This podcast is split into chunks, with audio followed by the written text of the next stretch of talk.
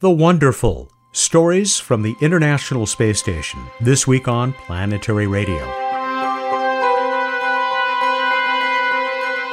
Welcome. I'm Matt Kaplan of the Planetary Society with more of the human adventure across our solar system and beyond.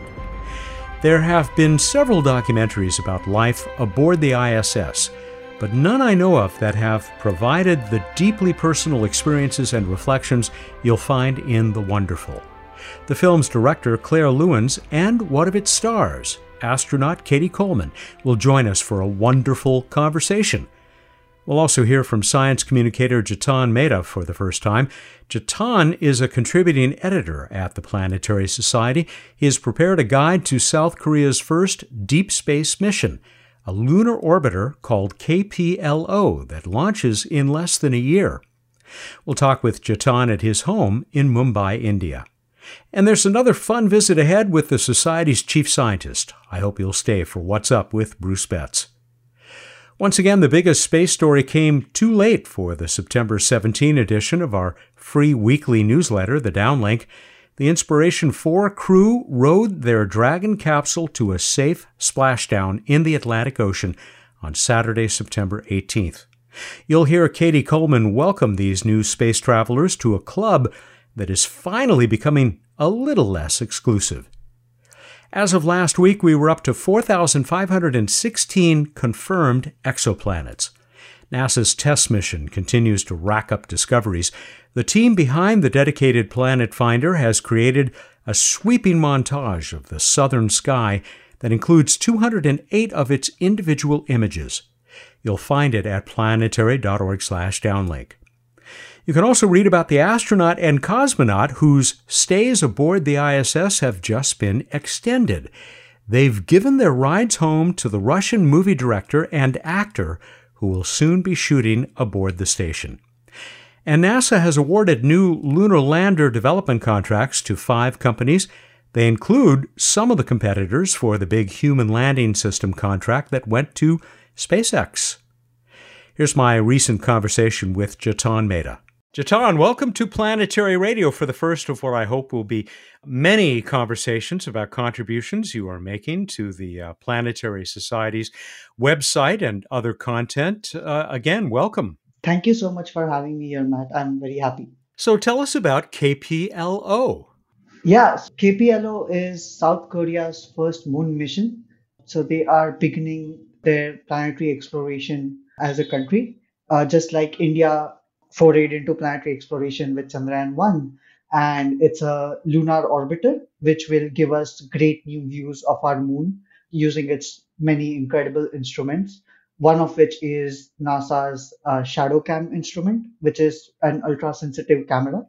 In addition to the mission itself, KPLO also represents many other things, such as kickstarting a great collaboration with NASA uh, as part of the larger Artemis program. So KPLO is multifaceted in that way in terms of what it means for South Korea. I want to talk a little bit more about ShadowCam.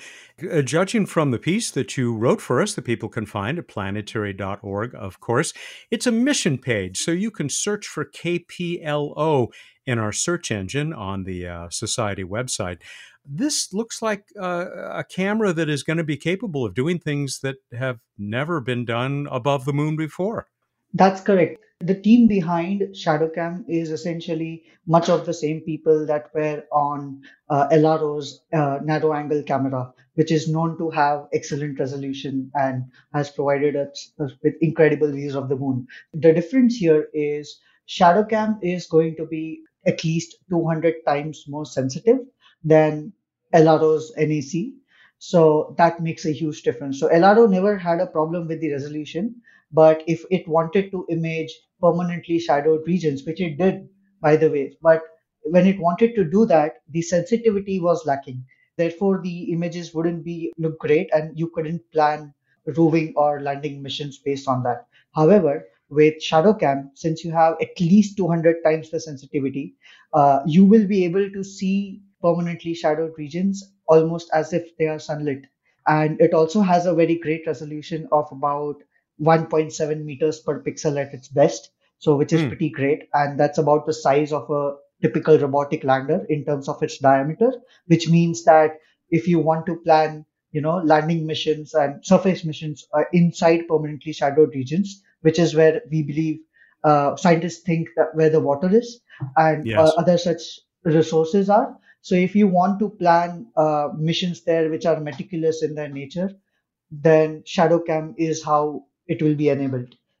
You also write about uh, South Korea's fairly ambitious plans uh, for the future. Tell us about those. Yeah, South Korea has so far made public uh, the idea of having more uh, another lunar orbiter being launched uh, soon after the first one, and after that they want to do something far more ambitious, which is to have a fully indigenously built robotic lunar lander.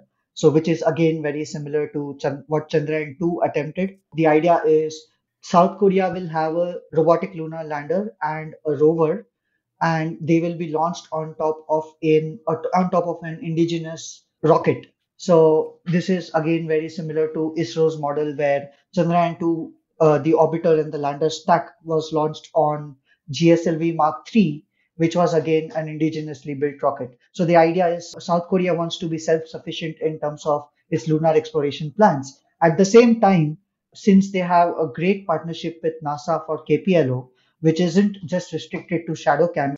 NASA is providing support in terms of mission planning, mission design, communications via ground stations when the mission is on.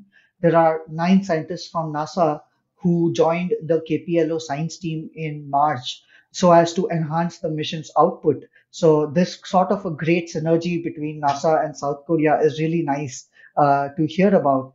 And they want to double down on this because about in May or June around that time, South Korea also signed up to be part of Artemis Accords, which is basically what NASA calls a set of cooperative rules for enhanced lunar exploration, wherein Yeah. each each country that participates and signs Artemis Accords can help each other out and share scientific data, have opportunities for payloads whenever a mission from any of the countries go, and so on. It's great to see the Artemis Accords becoming a truly international uh, effort to uh, eventually, as NASA likes to say, put that uh, first woman and next man back on the moon and have a permanent presence there. So, when can we expect to see the launch of KPLO on a Falcon 9 rocket and, and reach the moon? They are targeting August 2022 at the earliest for the launch on a Falcon 9. And they are going to take a ballistic trajectory to the moon, which basically means that regardless of any smaller launch delays in terms of, let's say, a few weeks or a month, uh, it will still reach the moon around the same time as intended in December 2022. Can't wait. Very exciting stuff. Thank you for bringing us this uh, overview. Of course, there are additional details in the mission or on the mission page that Jatan has uh, prepared for us, planetary.org. Jatan, again, thank you very much for um, giving us this uh, little preview of the KPLO mission. Thank you so much for having me here. I, I was glad to do that. And especially because KPLO reminds me a lot of Chandrayaan 1. I was just 14 when I when Chandrayaan 1 launched and, and that thing really inspired me. So I hope uh, South Korean students and kids will get inspired just the same. And of course, we at the Planetary Society applaud all nations uh, that uh, set out across the solar system to uh, join this uh, grand effort of exploration. Uh, Jatan Mehta is a contributing editor for the Planetary Society. You can find his independent blog at blog.jatan.space. It includes his really excellent Moon Monday weekly updates about all things lunar. And uh, Jatan was also science officer for the Team Indus Moon mission effort. He tweets from at uncertain quark. The Wonderful Stories from the Space Station is available in theaters and everywhere on demand right now. I wish I'd seen it on a really big screen in a dark room with a lot of other space fans. It's not just the beautiful footage and music that make this a great film. It's it's really much more what the stars bring to the production. Those stars are an international selection of astronauts and cosmonauts that we spend intimate moments with on the ground and high overhead. You'll hear director Claire Lewins, astronaut Cady Coleman, and me talk about many of them, like Bill Shepherd, the man who turned on the lights in the ISS, and Ron Garan, who flew on Expedition 2728 with Cady and wrote the orbital perspective when he returned to Earth. There are also some who bid farewell to these space travelers and watch them pass overhead. They include Cady's artist husband, Josh. Claire, Cady, and I gathered online a few days ago. Claire Lewins, Cady Coleman, welcome and uh, thank you for joining us on Planetary Radio. It is a pleasure to have you in front of our microphones, but it was also such a pleasure to see this uh, terrific film. So, congratulations to both of you on that, and especially to you, Claire, the, the director of the film. It is quite an accomplishment. Well, thank you very much, Matthew, and thank you very much to your audience for supporting our film. Well, I hope they will because it, it definitely uh, deserves to be seen. And I think that our audience in particular, a whole bunch of uh, space geeks out there, are going to love seeing this film. Uh, I'm going to start with something that is unrelated to, well, it is related to the film, but it's not addressed in the film. Cady, I didn't get to watch your live Netflix coverage last night as we speak of the Inspiration 4 launch because I was co hosting a launch party for the Explore Mars nonprofit, a sister group to the Planetary Society. I hope you had as much fun as we did. It was amazing. Basically, being you know, one of the people that gets to bring this launch to everybody really meant a lot to me. But just the fact that that then let me be at the launch and see it and uh, they they like to go to the SpaceX feed when it's actually the launch, which allows us to like turn around and actually be present, which was really important to me because there there is I mean leaving the planet is really really really hard, and I think when it when it happens, there's just something you know inside where you just realize that everything has to go right, and you just so much want to want it to go right, and I, I just I watched them until they were they were just a little star, and it just meant the world to me to be there. I'm not a bit surprised. That's kind of what I expected to hear. And Claire, I bet you're not surprised either. There are so many deeply memorable and personal moments in this film that you've created. Did you go into this project expecting that to the, the level of of sort of personal uh, emotion that uh, is is in almost every moment of the film? Well, when actually the producer, George Chignell, first came to me with the idea of doing a film about the space station, I said, no, this isn't for me. I know nothing about science. You know, as a little girl, I lay on the, the grass with my friends looking up at the stars. I never once, for a second, dreamt of actually leaving Earth. I mean, that's completely mad. You know, you look at the, you know, think of the lovely space and the universe, but to actually leave home and leave the planet. So I said, no, this isn't for me. And then I started looking into it. And then I, the thing that struck me first and I and I don't know how, where I was before not knowing this, but while the 7.5 billion of us are going about our everyday lives, there's six people off the planet in this outpost in space, and you're thinking that is just extraordinary. And then so I started thinking about it, and I was thinking, yes, it is this amazing um, scientific endeavor and collaboration and just feat of engineering. But that's not what interests me. It's not the 450 tons of spaceship. It's the human stories because every person that goes up there, there's a whole chain of people that get them up there. They get every astronaut, you know, the, who was inspired by Gagarin or John Glenn or you know the cosmonauts. So I thought for me, it's really the human stories, and all this played out against this vast, amazing, velvety backdrop of the universe. So that's what interested me. I totally agree, and I think you did communicate that very well. We talk about the science and technology on this show all the time. Now and then we get to talk about the intersection with art as well, and I hope that that will come up today. But it's that it's those personal stories which are so very affecting. I counted 10 locations uh, listed in the credits. One of them I'm, I'm curious about is there's a closing scene of a father and daughter launching a model rocket. Where did that Where did that take place? Well, Bill Shepherd rings me every other day to ask me where that is, and I said if I tell him, I'd have to kill him. And we do like question and answers. So I say, and he says, "Is that place dry?" And I said, "It can be." You know, so, and at the end of it, I just said, "It's Mars, Bill. Just get it. It's Mars."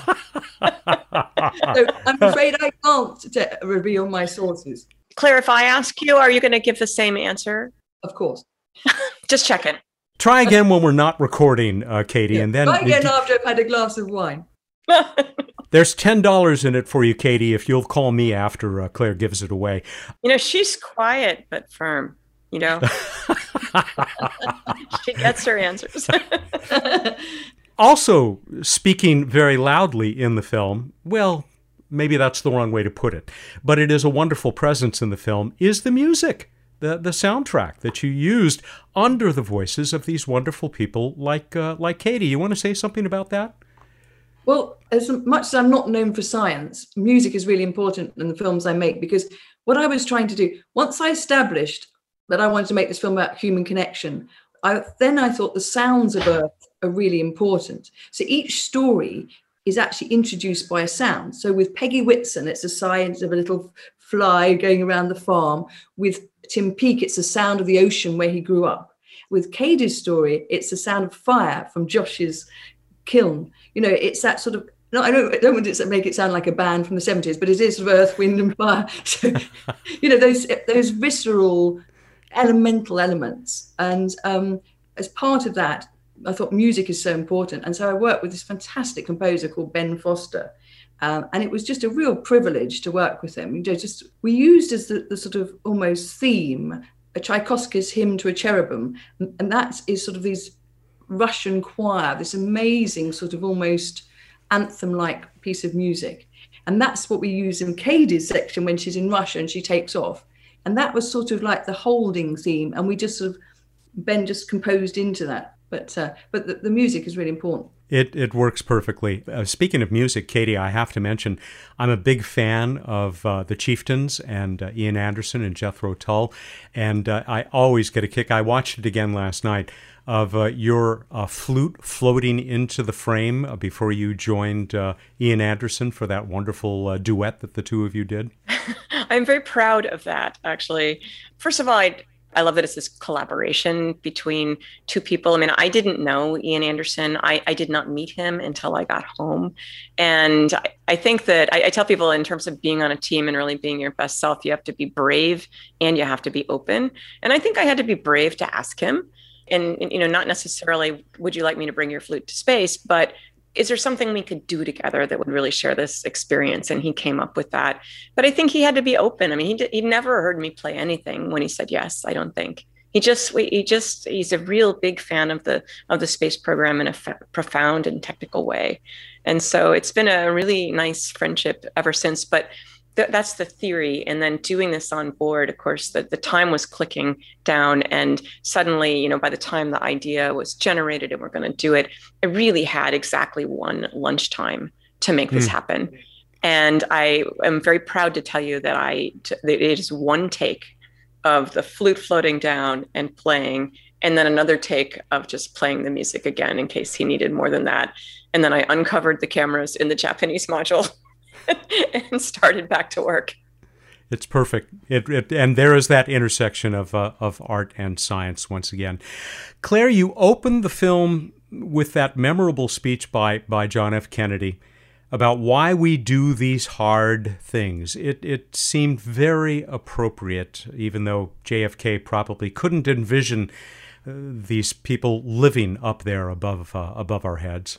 I wanted to sh- show the space station really, and and when I'm saying this, I'm not an expert in this area, so I know your audience would know more than me, but I want to show it as, a, as one step in a series of steps of human exploration. You know, this whole desire to, to explore the universe. It's not going to end with the space station. You know, they from there they learn to go. We learn to go onto new planets or Mars or whatever. So it's um, that's why I wanted to give it a bit of gravitas. I was surprised by my by my own reaction several times. Uh, for example, watching the lights inside the International Space Station be switched on for the first time was very affecting. I remember talking to Bill Shepherd about it, and he wanted them to go ahead and turn it on first because it's the first ever expedition. And so that's why in the sequence, I, I thought of that young boy who was dreaming of being a cosmonaut. He turns off the light of the of the sports where they're playing football and then next time you hear that music, they're turning on the lights for the space station. I thought it was kind of mm. symbolic, really, of a sort of new era. Okay, you're opening my eyes and ears to other things that because I didn't even catch that in the film. But thank you. I I have to tell you that even though you feature all these wonderful astronauts like Cady, uh, the person that I sadly had to identify most with was uh, also at the top of the film, Ginger Kerrick, who um, trained some of the early crews uh, to go on the ISS, but she really wanted to go up there herself. And it was just, you know, health problems that prevented her following that dream.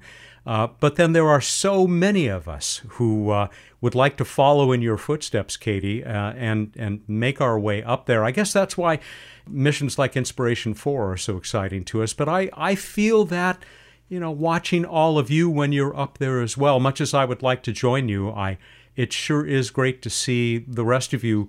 Uh, especially in that cupola, looking down on on us here on our on our pale blue dot. I, I love that you brought up Ginger's story in that, uh, you know, I worked very much with Ginger and I worked on that first expedition. And as, a, as somebody who worked in training and then became a flight director, I mean, Ginger is supreme. And, and she's just so she's so knowledgeable and she has both the big picture and the smaller picture and especially at this early time of working with the Russians and figuring things out I mean, that, that those times were not easy, and it was real people that built those bridges. And Ginger is certainly one of those people. And in terms of you know something in your in your medical history it doesn't even have to be a problem but in the early days they restricted you know it's really because we're, we're big lab rats right? And they want to we don't have that many people going into space and if there's 10 people that do that test and then something shows up is it because of your past history or is it because of what happened in space? They want to be definitive. It's just totally unfair it's not unf- i mean but it is the way it is right?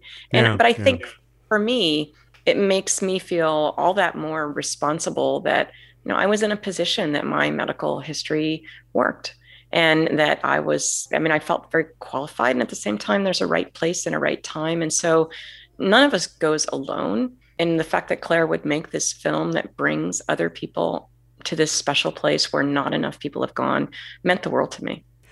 The focus, of course, is on those of you who got to make that trip. Maybe, I think it's 400 people out of the 7 billion who've been able to get up there so far. Hopefully, those numbers will.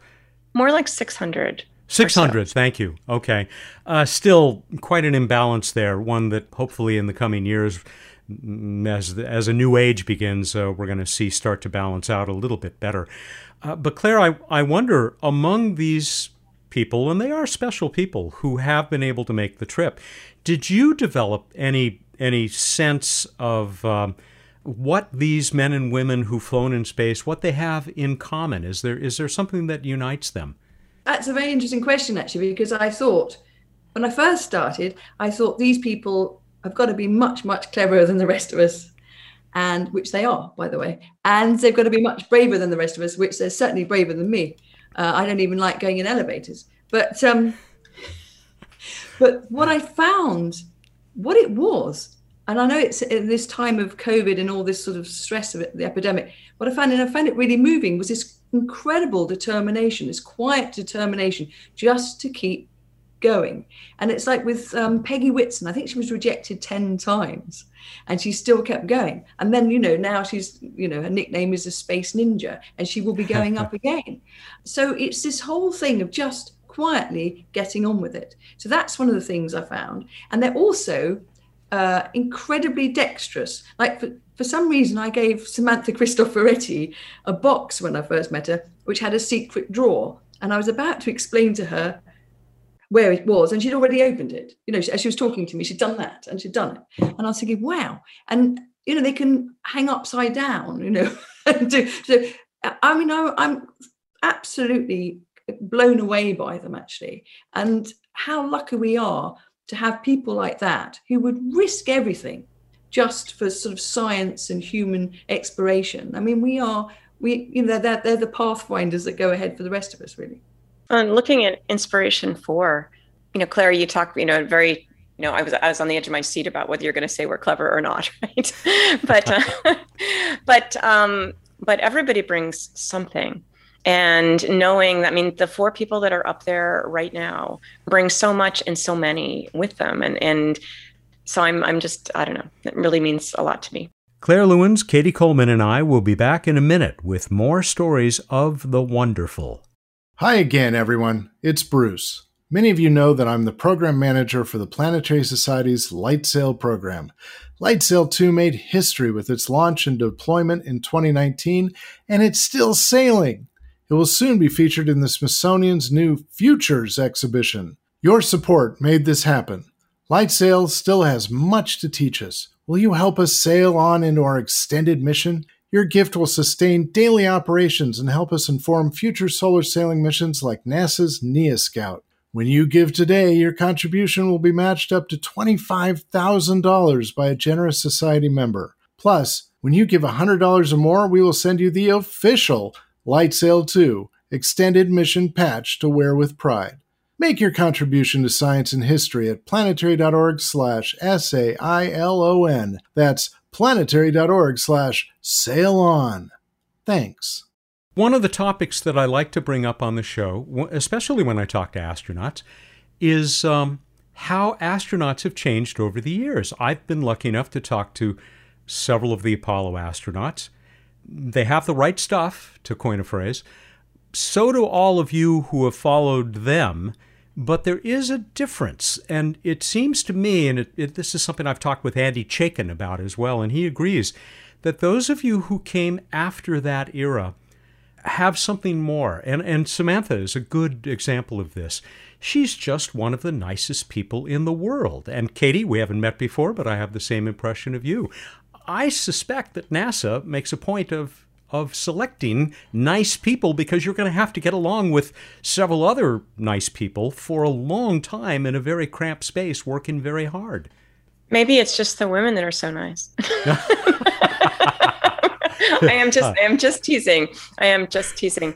It is actually, I think, a myth. I, I think we are. I think we well, I'll put it this way. I don't think that we're necessarily so different than the early astronauts, but I think the culture of what it, you know, what does doing your job mean?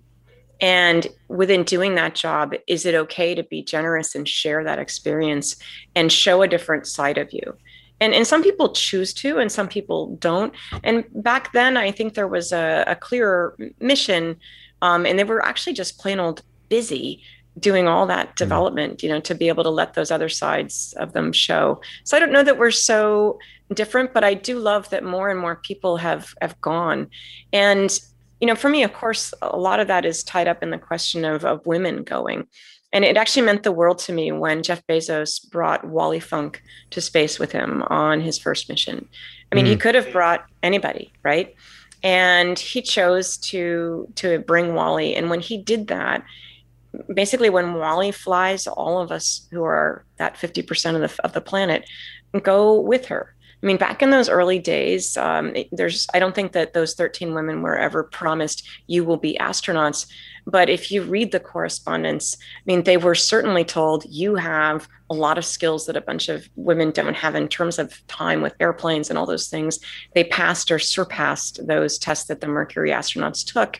And they felt like they were, they, these letters said, Will you come and do this testing in the hopes that NASA will bring women?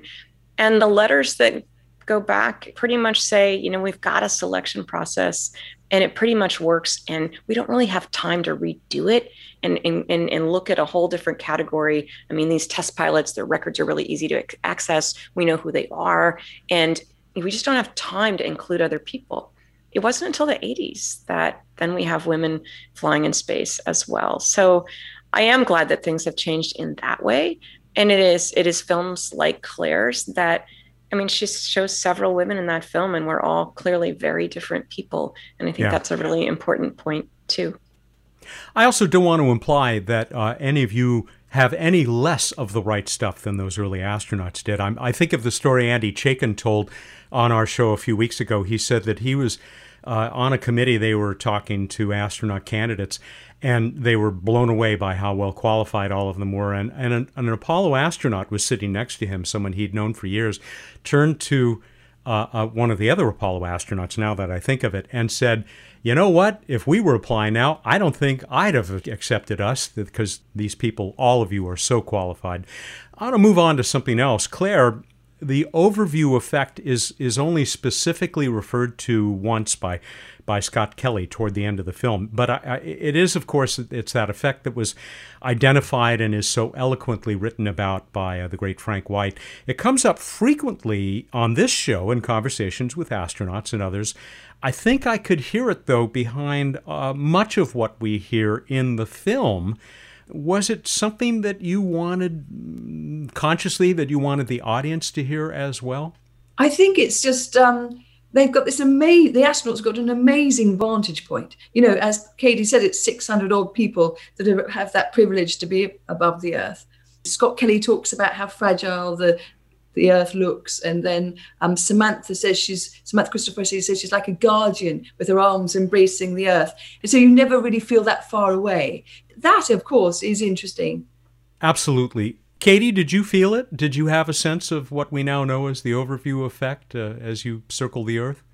I don't really like to put a label on it in that way, but when I look back at the Earth, it's just so clear in a very visceral way that everyone else is down there and they're all connected to each other.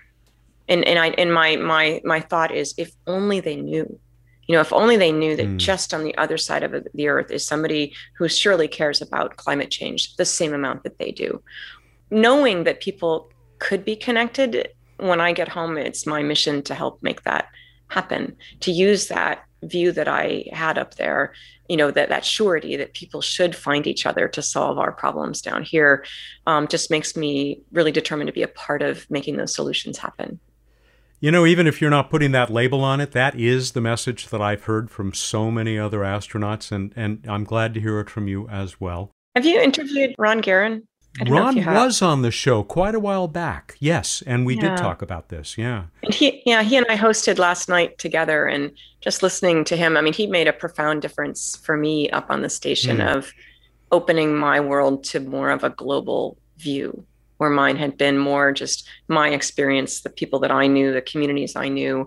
And, and he really gave me a better feel for coming from the whole world. Well, shout out to Ron uh, then. You also made me think of something uh, that is in the film that's said by Koichi Wakata, who quotes our founder at the Planetary Society, Carl Sagan, from his wonderful uh, Pale Blue Dot speech. Uh, that's here, that's home, that's us. It wasn't quite a, a dot for those of you just 200 miles or so overhead, but but I, I think it's appropriate. I loved seeing that in fact, I took a screenshot, Claire, from my copy, really just for me. I mean, not to be sending out anywhere, but just for me because it captured something that I very much feel when I'm up there.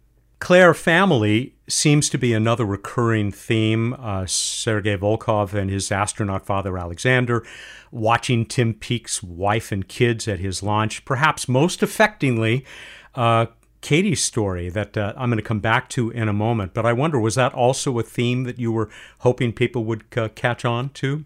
Well, it's as Cady was saying earlier, it's the human connections really.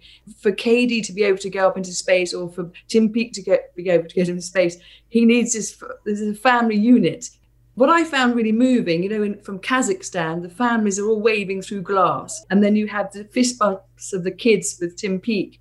Then they get an email in space, and Koichi's trying not to cry when he's talking to his son, and it's this whole space between the words. You know, the, the fact that you may be 250 miles above Earth, but you've got this connection.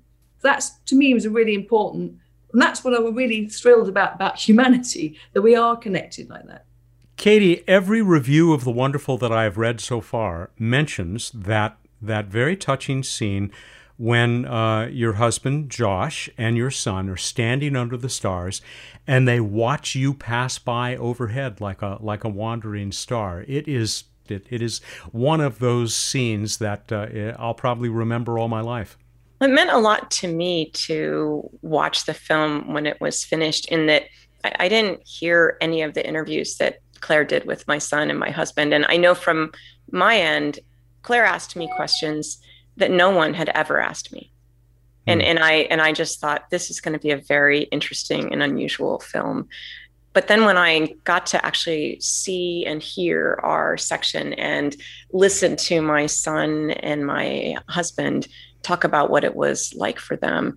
It really just meant the world to me. It was actually hard for me. I mean, certainly I cried. And, and, and then we actually we are all in different places now and i have another son as well a stepson and uh, we all ended up in the same place and got, got to watch the movie again together it was we, we don't you know life gets busy and we don't go back and and sort of always you know go back and think about what that meant to all of us and it was really an important time when the film came out to do it together. I, I was also struck, I'm always struck by how many of you uh, on the ISS, in a sense, uh, create new families, even if they're temporary families. Uh, just with your your companions uh, uh, on the space station. I, I think I saw this again with the Inspiration 4 crew last night. Did you get that sense of family when you spent months, nearly six months, uh, on the station? Absolutely. I mean, there, there's actually the space family, meaning anyone who you, you know is going to go to space who's selected to be an astronaut. There, there's a certain it, it makes you realize that you know there's a certain something that you have in common, even if you're very different from that, from that person, whether they are a billionaire or they are a person that bought a ticket on Virgin Galactic, or there's someone who is flying science experiments on on Blue Origin. There, there is that connection, and I think of it as a family. And in fact, mm. you know, in, we don't have technical relationship with with China in terms of discussing space technology, but we have an organization of the Association of Space Explorers, everyone who's been to space, of which now we have four more members as of last night, right? And you know, within that family, we we don't do we, we talk about the things that are important to us about how we feel about being astronauts. And on a crew itself, there is something very special. And it meant a lot to me actually just last night to be co-hosting the the Netflix Time uh, live stream of of the Inspiration 4 launch with Ron, where we reminded each other of stories that we hadn't thought about, and we have a funny little thing that we say. I go, you know, I miss brushing my teeth with you and because it's small but we used to brush our teeth in the same place that was right around the corner from the bathroom. It was you know you weren't taking up the bathroom but there was a little place that we just made the sort of you know the kind of messy place. And we'd often that's kind of where ron and i started our day. And so i i miss i miss those times. And we'll always just have special relationships. Even when we don't have so much in common or we don't get to see each other there's always that sort of string between you because you shared something very very special and i think it's that human relationship part that gets you through that and helps you overcome the differences that you might have I know that your time is limited. Uh, you've got a lot of other folks to talk to about this film, as well as everything else going on in your lives. I've got a few other questions if you have time. And, and Claire, I want to go to uh, another angle of the film, which is that you didn't shy away from the downside, the difficulty, the uh, not loneliness, but um, the separation uh, that was enforced that all of these uh, astronauts know that they are headed into. But it's also uh, dealing with things that were happening, you know, below them, even tragedies. Uh, you know, I think of like 9 11 when Frank Culbertson on Expedition 3 had to be told what had happened and that they could actually see the smoke coming from the World Trade Tower site.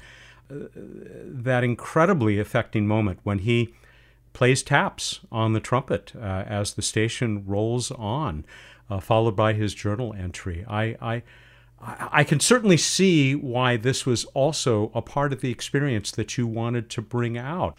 Well, I think if you if you show you have if you're going to show space really space exploration, you have to show the downsides, the danger.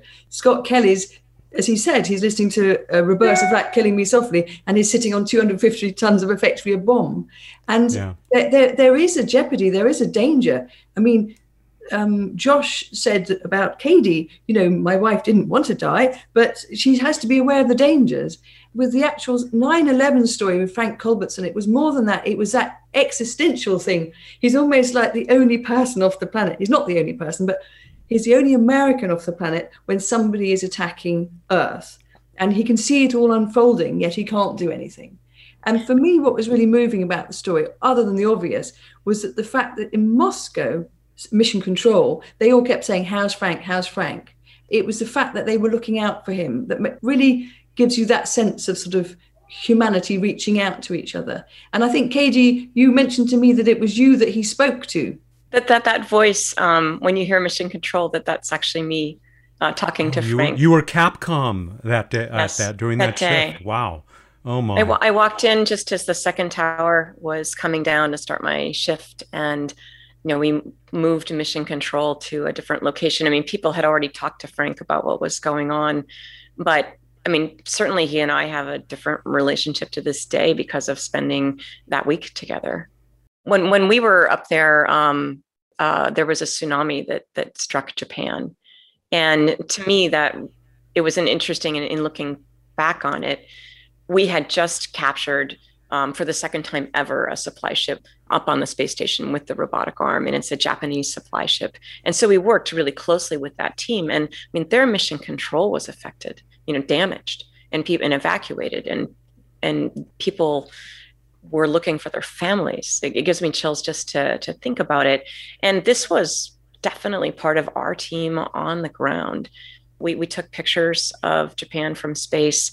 We, we asked what time we'd be going over, and they said, Well, you know, it's going to be while you're sleeping. We said, Well, that's not what we asked you. We said, When are we going over Japan? And, and so we took pictures night and day, and those pictures were actually helpful in terms of understanding how much power was left there and, and what Japan looked like. And we made a, we asked them what we could do, and they asked us to make these white cranes out of origami Hmm. and those white cranes and the making of them was on japanese billboards for a long time representing that those white cranes represent hope and rebuilding Claire, this can't help but remind me of the international nature of this film.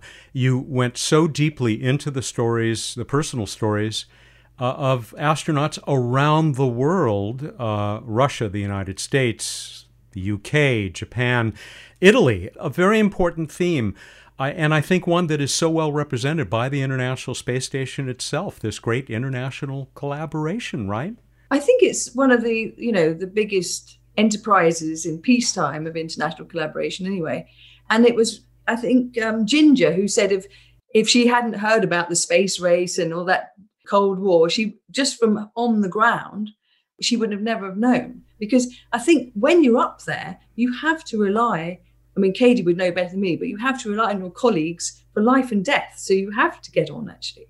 But it was important to reflect the international theme because other sometimes people just think of NASA or they may just think, but it's actually JAXA, Roscosmos, you know, um, CSA, and ESA. ESA, yeah. So I, I, I was, I think Samantha was a bit surprised. We came to film her in her village in Italy at Christmas. that was charming, by the way. I know. I said, "Oh, can you indulge me? I imagine you looking up at the stars as a young girl." She, well, that's what I did up in the mountains.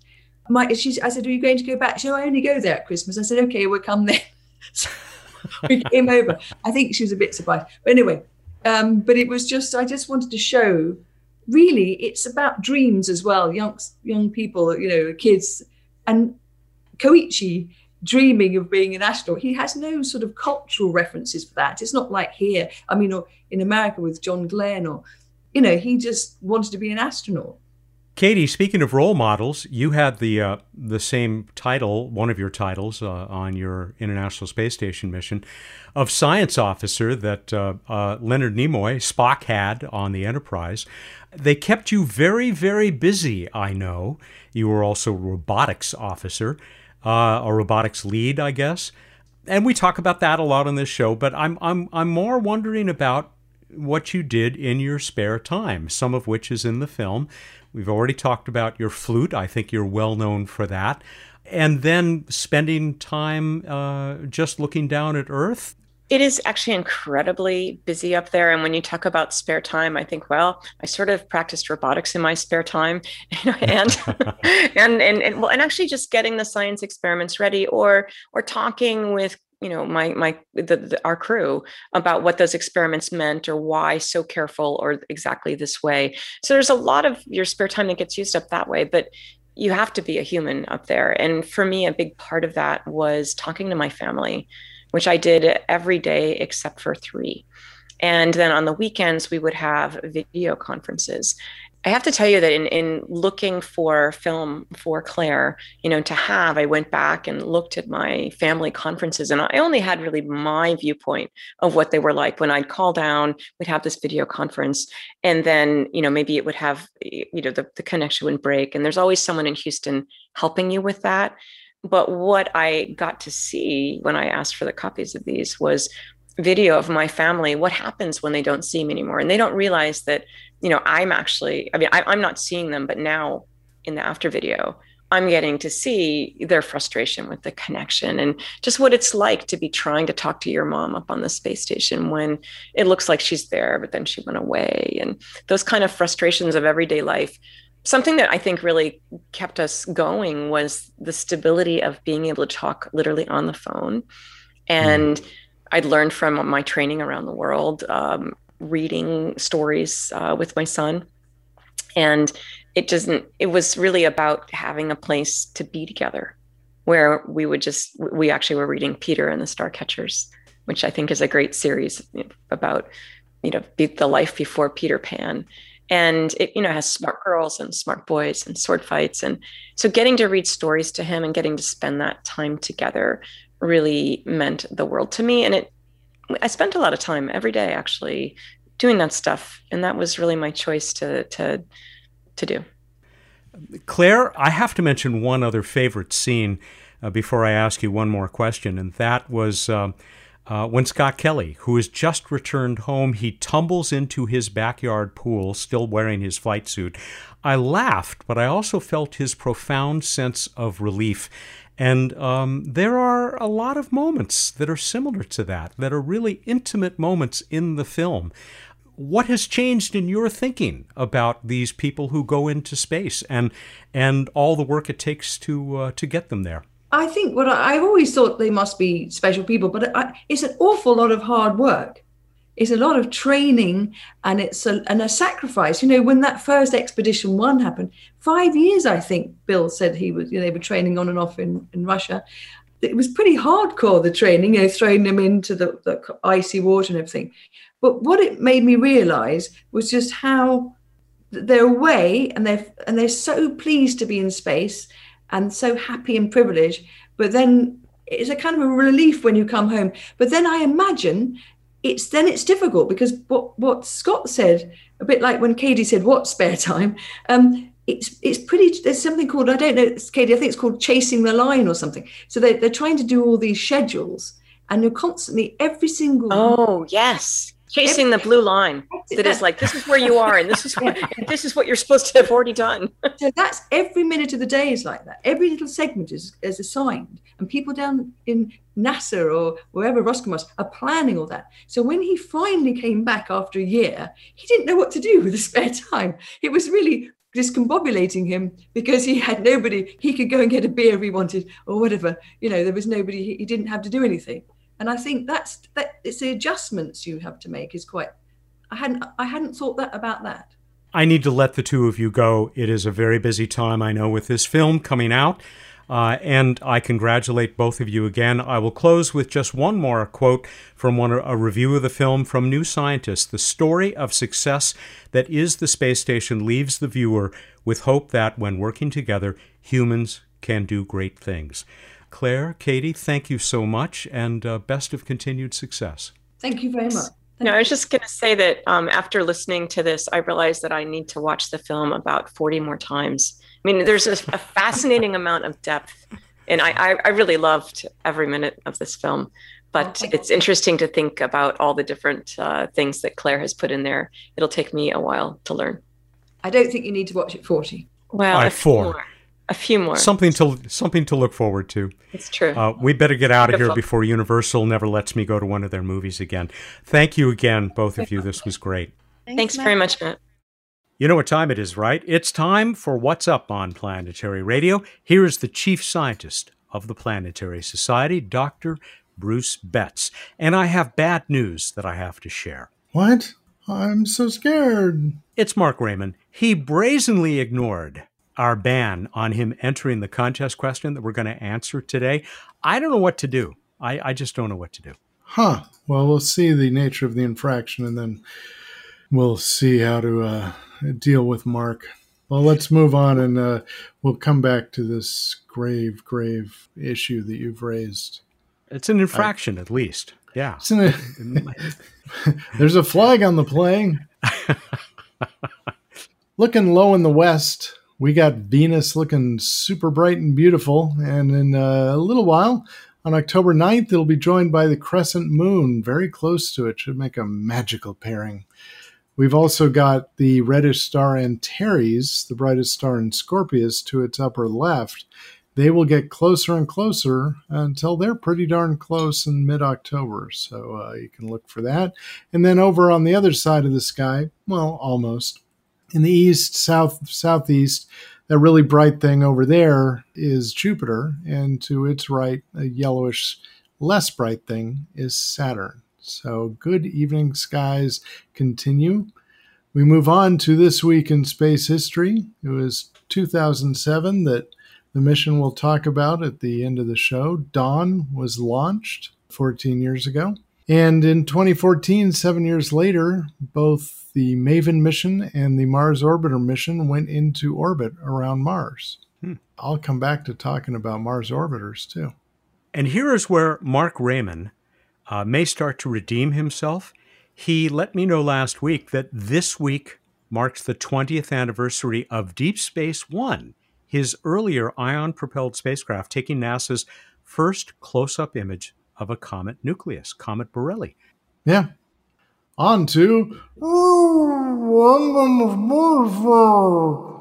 You want to take time to swallow that?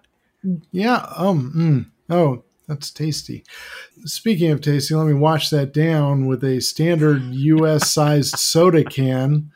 And you know, I was thinking if the volume of the Earth fit inside a standard soda can, and I'm using the US size 12 ounce 355 millimeter milliliter, excuse me.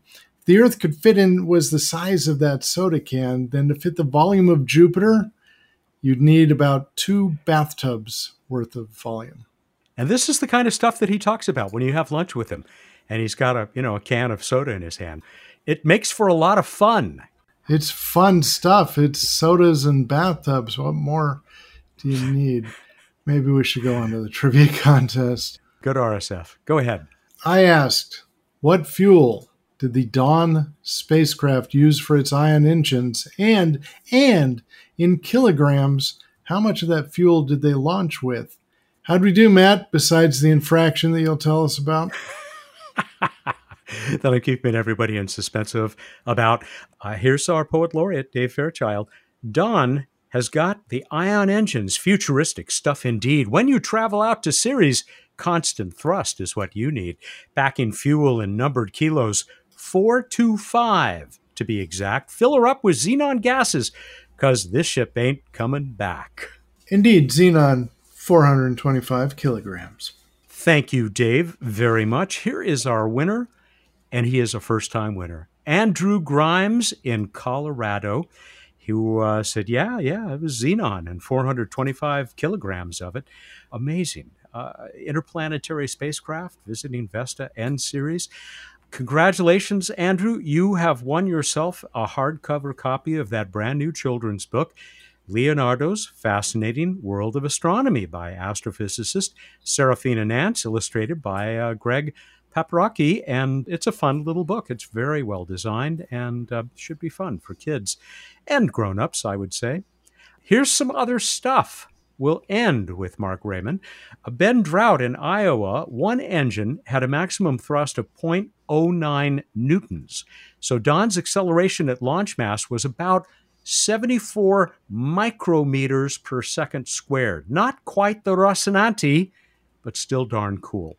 Uh, that was translated by Matthew Eason in Virginia as did 0 to 60 miles per hour in four days. but it just kept going. Yeah. Ian Gilroy in Australia. That's only a little slower than my first car, a 1967 Vauxhall Viva HB. You don't see a lot of those on the road here in the in the US of A. Yeah. Robert Laporta, more than 51,385 hours of thrust from those ion engines. I mean, that's the magic, right? That is. Uh, fact about uh, xenon from Daniel Cozard in the ooh, ooh, uh, UK. Ooh, I love xenon facts. Well, don't we all? Did you know that xenon is also used as a general anesthetic? He says, personally, I cool it down a little bit every morning, use it for shaving. No, I I was not aware of that. Wow. Wow. Finally, this from Setapong, and I'm not going to try your last name, set upon. I'm sorry. This, I guess we'll have to ask uh, Mark about this. He wants to know why they left on in orbit around Ceres. Maybe they could have edged it into the surface. I think it might have been a little faster than just edging up to a, a little tiny asteroid.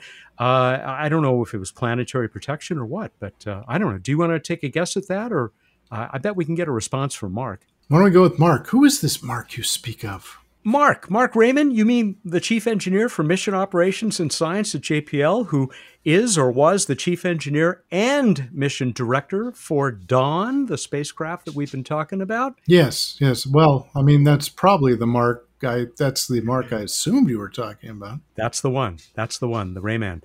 Here he wrote about his ban, and I said, Well, you can enter if you give us the number of atoms. So he did. We supplied Dawn with 1.95 times 10 to the 27th atoms of xenon before it embarked on its extraordinary extraterrestrial expedition.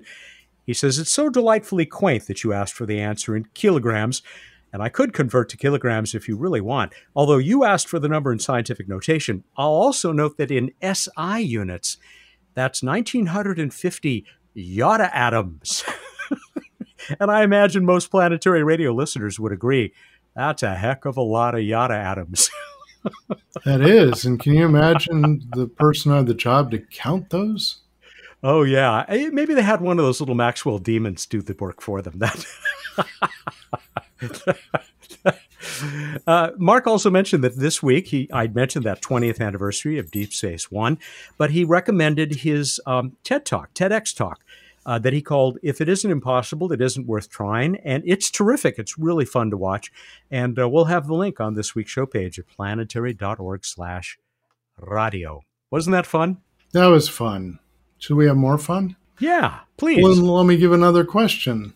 What currently functioning currently functioning Mars orbiter has the longest orbital period. In other words, takes the longest time to go around Mars. Go to planetary.org slash radio contest. Huh. All right. You have until Wednesday, September 29th at 8 a.m. Pacific time to get us this answer. We're going to give away another rubber asteroid because I'm told that we still have a fair number in the box at headquarters.